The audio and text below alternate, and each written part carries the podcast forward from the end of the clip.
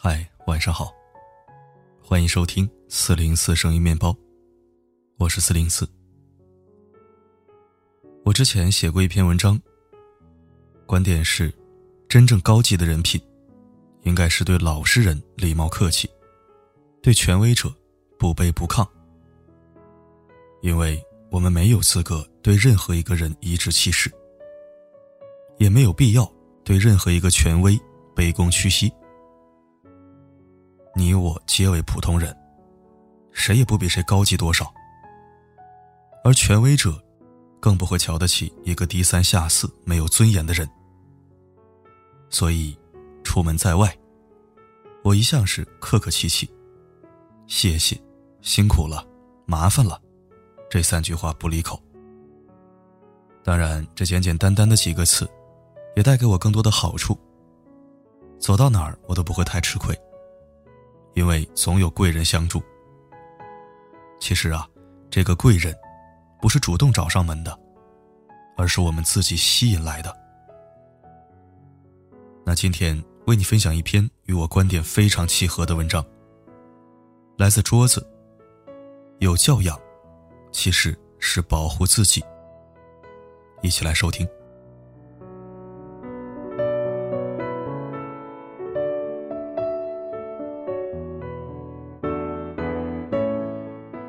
金星曾经说过这样一个故事：说在美国读书的时候啊，他曾经在一个香港人开的素食餐厅里打工。在那个地方上班非常辛苦，工资很低，大部分收入只能靠小费。有一个老太太，每天中午都来吃一碗面，但她每次给的小费就只有五毛钱，这属于极其抠门的了。那一次。金星就很恭敬的和往常一样端上了一碗面。结果老太太就发脾气说：“不不不，我昨天点的是同样的菜，明明是有九片叶子，现在怎么只有八片呢？”老太太就说：“这盘菜我不要了，你重新做一盘给我。”给小费少还这么多要求，谁吃面还会数菜叶子有没有少一片呢？后来你猜青星是怎么做的？他直接把老太太的面端进后厨，反正是生菜叶子，他就多加了两片，重新搅和搅和，又原封不动的把那碗面端了回去。结果老太太很满意，多了两片菜叶子，可是她根本就不知道，自己吃的还是原来那一碗。金星总结道：“我们去外面吃饭的时候。”要多一份理解和包容，千万不要对服务员随意发脾气。现在我们中国的土豪老板喜欢拿服务员发脾气。你有多大本事啊？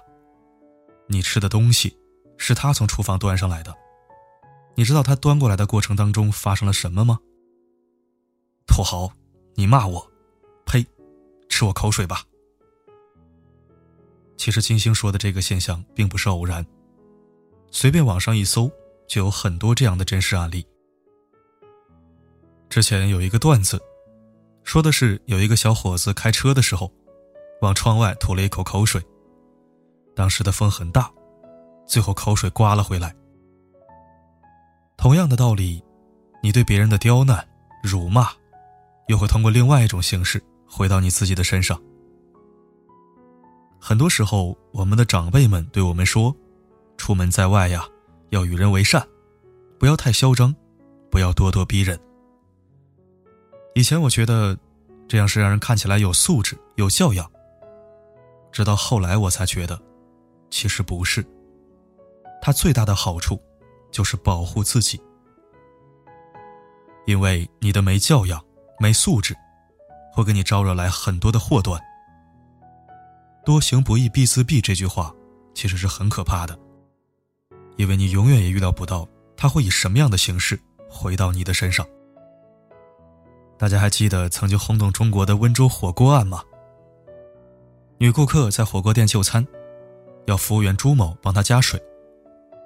服务员过来一看，觉得锅里还有水，最后没有帮她加。后来女顾客和这个服务员起了争执，闹到了微博上。女顾客发微博投诉这个服务员，说这家店不好。这件事情影响很大，服务员找女顾客删掉微博，女顾客不肯。随后，服务员从厨房端来滚烫的开水，全部浇到这个女顾客的身上，然后把她推倒在地，不断的殴打。事发后，面对采访，朱某这样对记者说：“这个女顾客从一开始对我说话就很不舒服，他自始至终称呼我就是喂，从来没说过服务员。说话就是很拽的那种语气，看我的时候就是瞪着我。我就说，我有什么做的不对的地方吗？为什么要发微博投诉我？我们到后面聊一下。”他就说：“你他妈是谁呀？”跟我这么说话，这话把我惹火了。我是单亲家庭长大的孩子，从小就没有见过我妈。他骂我，我可以忍；他骂我妈，我就不能忍了。通过朱某的自述，我们可以看到，最后惹怒朱某的，就是那一句“你他妈”。其实很多人都是这样的，随便你怎么骂我都行。但是如果你上升到家庭，辱骂我的父母，我就会奋力反抗，哪怕自己这一条命不要了都没事儿。这个朱某就是这样的人。其实这个朱某还只是一个未满十八岁的男孩而且专家认为他有青少年情绪障碍。也就是说，被惹怒了的话，连杀人的事情都做得出来。这个情况。那个女顾客恐怕是始料不及的。我说这件事情，并不是要为朱某洗白。这件事情很明显是他做错了，而且他一开始的态度也并不是很友好。法律已经判定他二十二个月的有期徒刑，并承担女顾客的损失。但是这个女顾客，却付出了更为惨痛的代价。她还那么年轻，从脸上到身上。高度烧伤，几乎可以说是毁容了。这样的一辈子，又要如何度过呢？本来两个人都可以好好说话，你退一步，我让一步，大家心平气和的好好沟通，这事情怎么会闹成这样呢？说话的时候，带一个请、谢谢、麻烦，有那么难吗？别人需要帮忙的时候，给一个好脸色，又怎么样呢？所以，一个人的言行和他的遭遇是休戚相关的。所谓性格决定命运，就是这个道理。如果一个人事事偏偏要高人一等，偏偏要蛮横无理，偏偏要把人逼到绝境，那么什么危险的事情都会发生在他的身上。中国有一句古话：“积善之家必有余庆，积恶之家必有余殃。”也就是说，你的幸运与厄运，其实是和你的德行有关系的。所以啊，与人为善，它并不仅仅只是一种素质或者教养的体现，它更像是一种保护色，在偷偷的保护着我们。以前很小的时候，每年将近年关，都会有很多乞丐到我们家里来送财神，其实就是讨钱。别人家看到乞丐来了，要么就把门关上，要么就是把乞丐轰走。而母亲每一次都会笑眯眯的给他们一些钱，到了饭点的时候，甚至还会留下来请他们吃饭。这让我大惑不解。一个乞丐而已，有必要这么尊敬他们吗？直到后来发生了一件事情，一下子改变了我的想法。我们那个时候在农村，很多房子是砌在一起的。有一天夜里，我们家家户户都有东西被偷了，要么是家里的钱被偷了，要么是鸡鸭被偷了，只有我们家里什么都没丢。母亲让我里里外外检查了三遍，确实什么东西都没有丢。而且我们是夹在中间的，左边和右边都被偷了，只有我们家没有被偷。后来那个小偷被警察抓到了，原来就是经常来讨钱的其中一个乞丐。他看到我们家对他们那么好，不忍心偷我们。人心是什么？就是你审视这个社会的良心。其实每一个人都会有怜悯之心的，只是看你曾经善待他，还是虐待他。我们想想，为什么历史上那么多富人赚了钱都会拿出一部分钱来去接济穷人，去做慈善？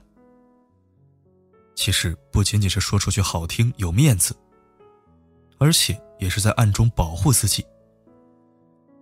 你看，时局动荡的时候，那些为富不仁的土豪乡绅，哪一个有好下场的？湖北省巴东县招商局官员邓贵大，在他逼迫女服务员提供异性洗浴服务的时候，可能做梦也没有想到，女服务员会在慌乱之中抽出水果刀把他刺死。还有昆山龙哥。在自己违法变道的情况下，依然抽出刀来砍向战战兢兢的电动车车主。哪知老实人逼急了，反而会把自己杀掉。嚣张、横行霸道、目中无人，这些都是一根根的刺。只要等待一个时机，分分钟就可以刺穿心脏。你平时虐别人有多惨？轮回到你的报应，就会有多重。我们总是可以从历史当中学到很多东西。这是一个大轮回。你怎么对待别人，别人就会怎么对待你。你怎么对待这个世界，这个世界就会怎么回馈你。你是吉人，自有天相；你是恶人，自有余殃。但行好事，莫问前程吧。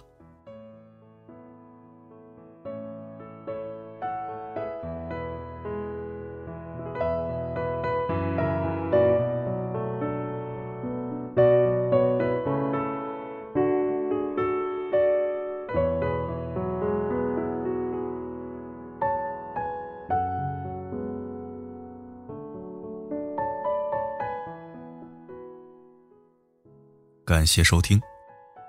你都有过哪些善待他人又收获善意的温暖经历呢？不妨在留言板上告诉大家。优质留言会被收录进金句匣子。好了，今天的文章就分享到这儿。我是四零四，不管发生什么，我一直都在。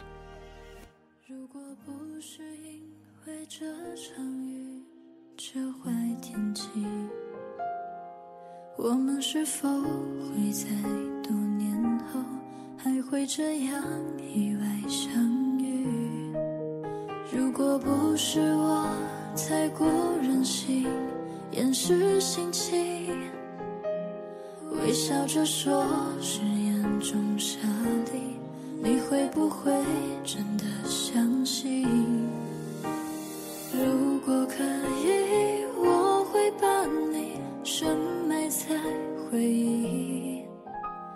我想我可以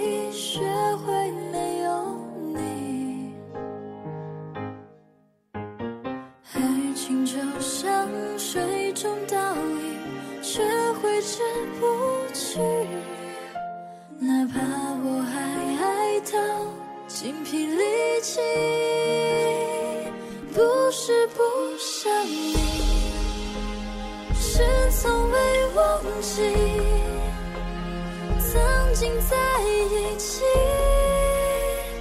那么的开心。不是不想你，是无法忘记，记忆在心里，那么的安静。